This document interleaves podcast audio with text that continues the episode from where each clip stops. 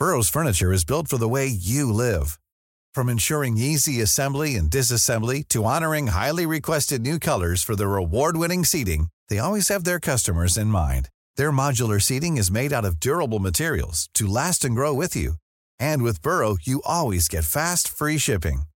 Get up to 60% off during Burrow's Memorial Day sale at burrow.com slash ACAST. That's burrow.com slash ACAST. burrow.com slash ACAST. There's never been a faster or easier way to start your weight loss journey than with PlushCare. PlushCare accepts most insurance plans and gives you online access to board-certified physicians who can prescribe FDA-approved weight loss medications like Wegovy and Zepbound for those who qualify. Take charge of your health and speak with a board-certified physician about a weight loss plan that's right for you. Get started today at plushcare.com slash weight loss. That's plushcare.com slash weight loss. plushcare.com slash weight loss.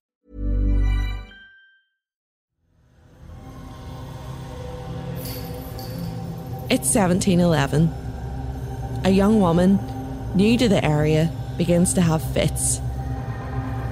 Three strong men can't hold her down as she starts to regurgitate pins and buttons. Weeks later, eight women are found guilty of witchcraft at a Carrickfergus courthouse. One man is executed. It sounds like a Halloween tale, doesn't it? But it happened right here, just 40 minutes from Belfast. In this episode of The Bell Tell, we'll be looking at the infamous Islandmagee witch trials. The way they, they looked set them apart, you know, um, physical um, impairments, and they were facially scarred. One had fell in a fire and was burned. And at this time, outward or visual difference was taken as a reflection of inner sin or corruption. I'm joined by authors Andrew Sneddon and Martina Devlin to discuss how these trials came about, what happened to the accused, and what the legacy should be for our so called witches.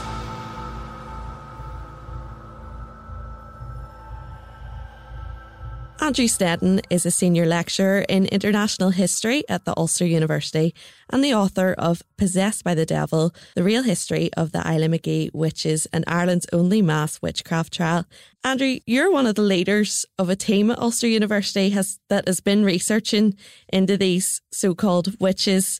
Could you take me back to 1711? What is the story here? It started in late October uh, in 1710 when old Mrs. Haltridge, she was the basically the widow of the Presbyterian minister of Isla and she starts encountering a, a, a wee boy, a wee demonic figure, and all well, hell breaks, breaks loose basically. You know, things start to move on their own.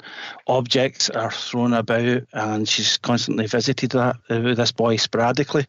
And then in February um, 1711, she dies of mysterious pains in her back again, the, the boy comes back and all the kind of um, what we call poltergeist activity starts again. And then six days later, um, Mary Dunbar arrives from uh, Castlereagh to visit the family, you know, in their time of grief. And almost immediately, she finds the old woman's bonnet wrapped up in an apron. She's not meant to touch it. She touches it, unleashes all the things that were happening before as she starts exhibiting the symptoms of demonic possession she starts to, you know, and convulse. She starts to, you know, go into fainting fits. She starts to see uh, figures attacking her, and then, you know, the, these progress over the next month, you know, and get worse and worse, and you know, she starts to levitate and things like that. But rather than blame it on the devil directly, she blames it on eight women, local women who, she, who are tracked down by her description. She says she doesn't know who they are. They're tracked down they're tested and imprisoned to wait trial, where they're tried under the 1586 Irish Witchcraft Act for basically possessing Mary Dunbar and you know the spectral attacks, and they're found guilty. Because they didn't kill her, they are uh, put in prison for a year and four times in market day in the pillory for six hours. These women, was there any characteristic or anything that they would have had that would have took Mary to the conclusion that they were witches? she was naming them as witches. So, um, but it was the other people she had to convince. You know, um, she had to convince everybody else because there's accusations coming forward in Presbyterian Ireland and Church of Ireland uh, as well, but they're not going anywhere. The clergy are not taking them forward at this point in time, in the early 18th century, and they're not going to court usually. But this one does, and it's because largely, you know, Mary Dunbar is a very convincing witness. She's educated, she's 18, she's from a good family. The women she's accusing, on the other hand, are believable witches in the sense that they're poor. Um, some of them have bad reputations locally for cursing and drinking and, you know, unwomanly behaviour, as it would be seen then. And also the way they, they looked you know, set them apart, you know, um, physical um, impairments, and were facially scarred. One had fell in a fire and was burned. And at this time, sometimes outward or visual difference was taken as a reflection of inner sin or corruption. So, not all women who behave badly get into trouble or accused of witchcraft, but it, increased your chances. And definitely not everybody who had a disability or physical impairment was. But altogether, they were the type of characters that who would be across Europe, you know, more likely to be accused of witchcraft. Typically, when people are thinking of witches, we do think of women, but there was sort of a ninth witch who was actually the only one who was executed, and he was male. We do think of women, but the um, 50,000 people executed for witchcraft that we know between, say, 1450 and 1782 high point, late 1500s, early 1600s, 20% were men. So 10,000 witches executed were men. Now, in the big trials, it's usually women, but in certain parts like Iceland and parts of France and you know even Russia, it's a preponderance sometimes of men, but still eight percent women. And what happened was, after the trial, Mary Dunbar's meant to get better because that's why you prosecute witches, you know you put them away, you stop the, the, the attacks. That's why people recourse to them or you know, and use the, the courts to do this. Mary Dunbar it continues afterwards, you know, and she she says that she's been attacked by more spectral figures, and one of them is William Sellar. Now, William Sellar is husband to Janet Liston and father to Elizabeth Sellar, who were convicted Islandmagee witches. So it was a witch family and she starts saying that he's started to, you know, um, attack her. And he's this is a brilliant thing about this trial. It's so well documented. We know what they looked like, and we know what William Sellar looked like, and he was shabbily dressed just like the other women, obviously um, poor, uh, and and they're hinting that he, you know, might not be the paragon of male virtue either, you know, and that's hinted at in the sources. And Mary Dunbar dies three weeks after the first trial, and this turns the case from just bewitchment into one a capital crime. And by a capital crime, under the 1586 Irish Witchcraft Act, William Sellar, who is convicted on the 11th September 1711 of Mary Dunbar's bewitchment, and because she's died, it's capital crime, and we're assuming that it was carried through. And this was the last witchcraft trial in Ireland. Witchcraft and the whole claims of witchcraft really didn't seem to take off in Ireland compared to Scotland and some other areas in Europe. Why was that? Uh, you know, it was the last witch trial, but it didn't die. Witchcraft accusation continued up to the 20th century in Ireland. I mean, the, the question is, and that's why everybody will, will ask that, why wasn't there, you know, that many trials? in Ireland, you know. Um, and people have started tried to answer this in numerous ways by saying that you know the Irish Catholic uh, Irish speaking population didn't go to Protestant courts with their uh, witchcraft cases, but we've seen that they did with other cases, other criminal cases. So why wouldn't they with this, um, with witchcraft? So I uh, and Ronald Hutton and others started to look at belief, and me in particular looking at fear levels and the, the kind of the idea was that the mass of the population, 8% of the population, who were the uh, Irish speaking Catholic majority, didn't believe in witchcraft, but they did. It was just a witch that was more containable, that was less frightening. There was less need to try and use the courts to stop them or punish them. And the reason was they didn't. You know, um, the witch figure in Protestant Ulster uh, and the other places where it happened, Youghal and Cork in 1661, so one of the four trials. In these places, they believed in a witch that served Satan, that harmed humans and livestock all year round. The Gaelic Irish witch, and you'll find it in the Highland Islands, Scotland, and the Isle of Man. And that type of witch just attacks milk and butter. And usually in Ireland, anyway, at times of the, the ritual year, like May Eve and May Day. And they're easily contained by like magical and counter magic. So it's it's a less frightening and um, a less demonic witch. And that would explain that. So the mass of the population is not making accusations that are not going to court, that are not ended up in executions. The other part of it is, as I said, I hinted before, even when they're making accusations, this um, 10 to 20% of the population, they're not going anywhere because at the point it starts taking off in Ireland in the late 17th century, trials have started to, you know, um, peter out in most parts of Europe. The big witch trials that cause hundreds of lives lost, you know, are gone mostly, you know. So it's happening at a time where witchcraft trials are in general decline. The trial itself, the women who were accused of this weren't allowed to give evidence in court, but did Mary Dunbar give any evidence? Mary Dunbar said that William Sellar had appeared to her with two other women who are never implicated on the road to Carrickfergus, and he said that he would take the tongue from her before the trial, and so she was uh, struck dumb. Some people say conveniently during the trial, and so she didn't give evidence. And in this trial, there is this whole idea of Mary giving spectral evidence, so saying that these so-called witches could fit through keyholes. Would any judges feel unhappy with this? Did any of the judges say that it doesn't count, or was everyone in agreement that these women were witches? So spectral evidence was was a, a funny one by 1711.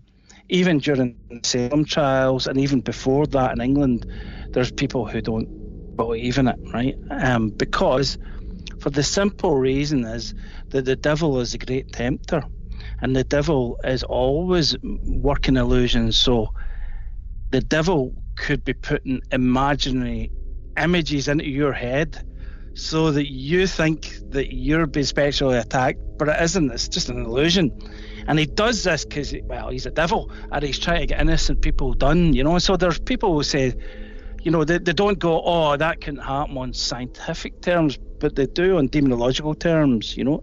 And yes, there are people who don't accept this in the trial, you know. And one of the the judges, um, Judge Anthony Upton, in fact, says, yeah, I don't think we can take these people and, and prosecute them on the visionary images of uh, of a girl he calls her.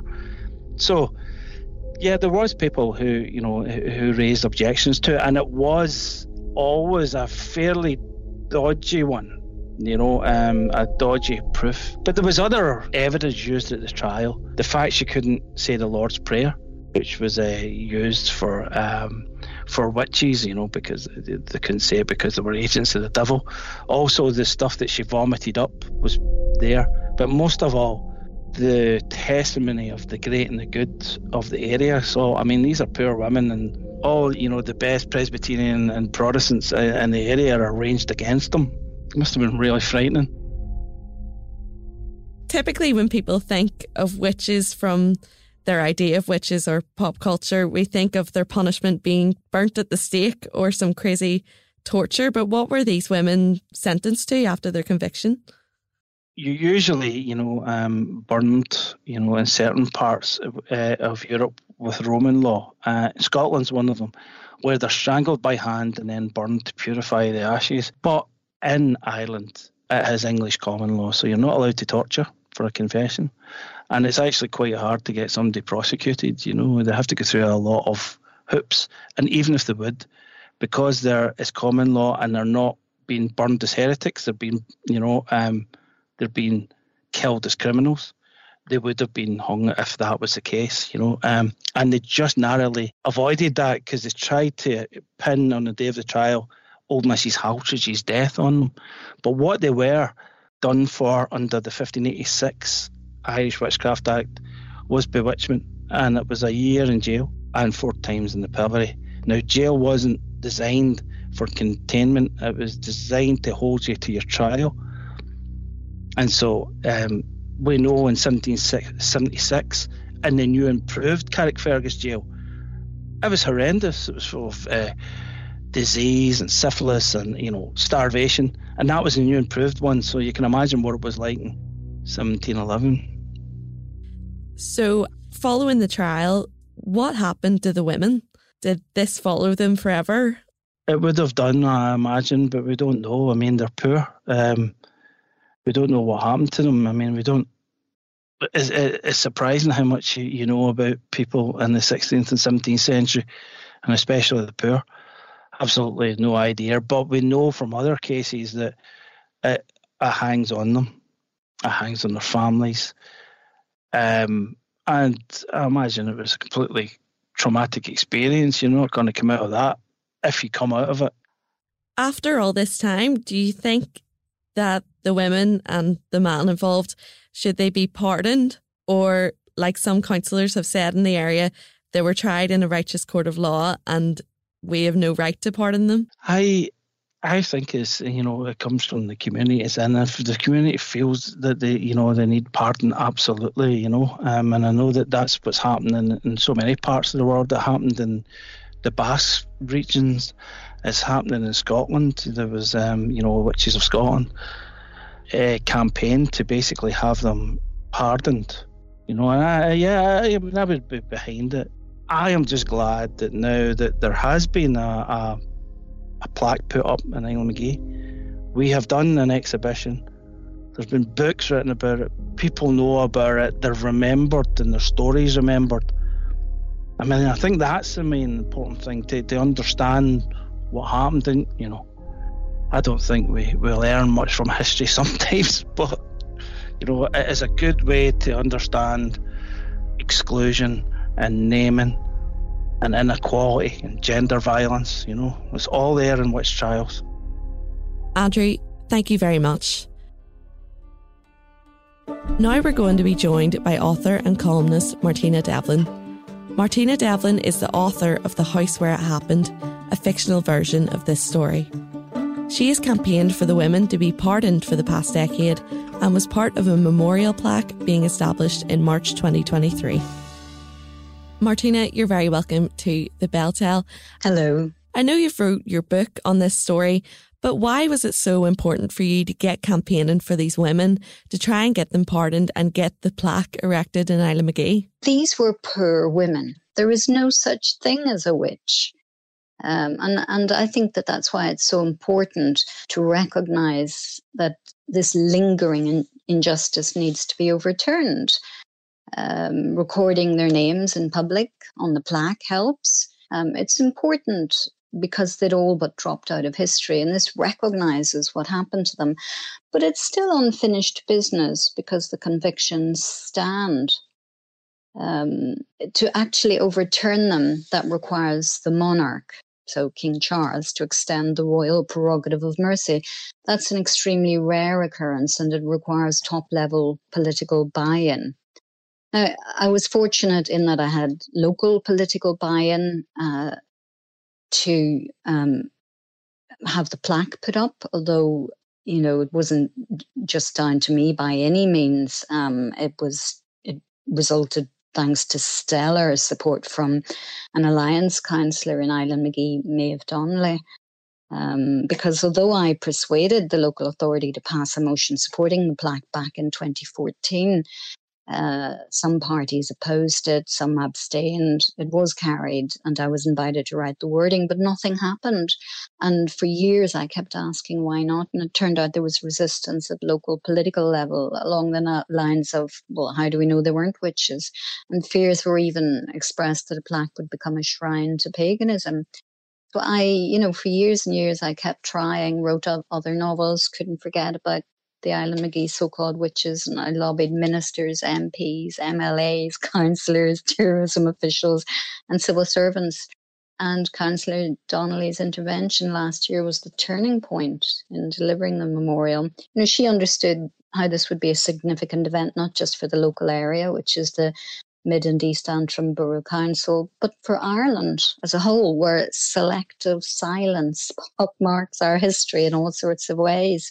So the Mayor, Noel Williams, actually unveiled the plaque at the Gobbins Visitor Centre in Islandmagee in March. Uh, it would be wonderful if there could be um, guilty verdicts overturned because that has happened elsewhere. It's a necessary act of restitution. Massachusetts law, in fact, pardoned the Salem witches, and the Scottish Parliament is considering a pardon for its witch hunts. Now, these people were humiliated, imprisoned, punished, and ostracized for a crime they could not possibly have committed. And acknowledging they were wronged is the very least we can do it's justice delayed, but it's still justice. That's very interesting. It's hard to believe that even in the 21st century that councillors would still be concerned about if these women were witches. Obviously the story has really resonated with you. So why did you think the plaque was so important to get up? Really I felt this was fascinating and I wrote a novel inspired by the case. And really for me that should have been that but I just couldn't forget the story of the so called witches. I was bothered by the way they'd been silenced twice over at their trial when their innocence was denied, and by history, which had all but eliminated them. So I thought at the very least there should be a plaque listing their names in the area where they came from. I thought it would perhaps prompt inquiries and perhaps schools would teach the story and people would remember them. Well, I think they're definitely remembered. You worked with a lot of historians when you were writing your book and trying to get stuff together for it. But were there any interesting characters that you came across in your research? Uh, I did meet a descendant of one of them. Uh, and uh, he showed me something called the Witch's Stone with sort of long scratch marks on it. And legend had it that that was uh, one of the women being dragged away and had held onto the stone, and her nails had left that mark. Obviously, that's unlikely, but it's uh, it's a very appealing story. And uh, since I've written the novel, I have been contacted by other people, both in this part of the world and much further afield, saying that they think that they're possibly descended from them or their granny said they might be. But it's um, it was interesting to meet somebody who still lived in the area and who was willing to say, yes, I, I you know, that was my great great, however many greats grandmother.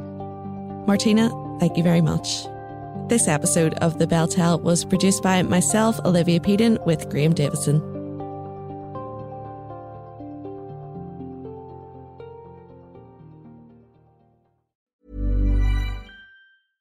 Imagine the softest sheets you've ever felt. Now imagine them getting even softer over time. That's what you'll feel with Boll and Branch's organic cotton sheets. In a recent customer survey, 96% replied that Boll and Branch sheets get softer with every wash. Start getting your best night's sleep in these sheets that get softer and softer for years to come. Try their sheets with a 30-night guarantee. Plus, get 15% off your first order at bollandbranch.com. Code BUTTERY. Exclusions apply. See site for details.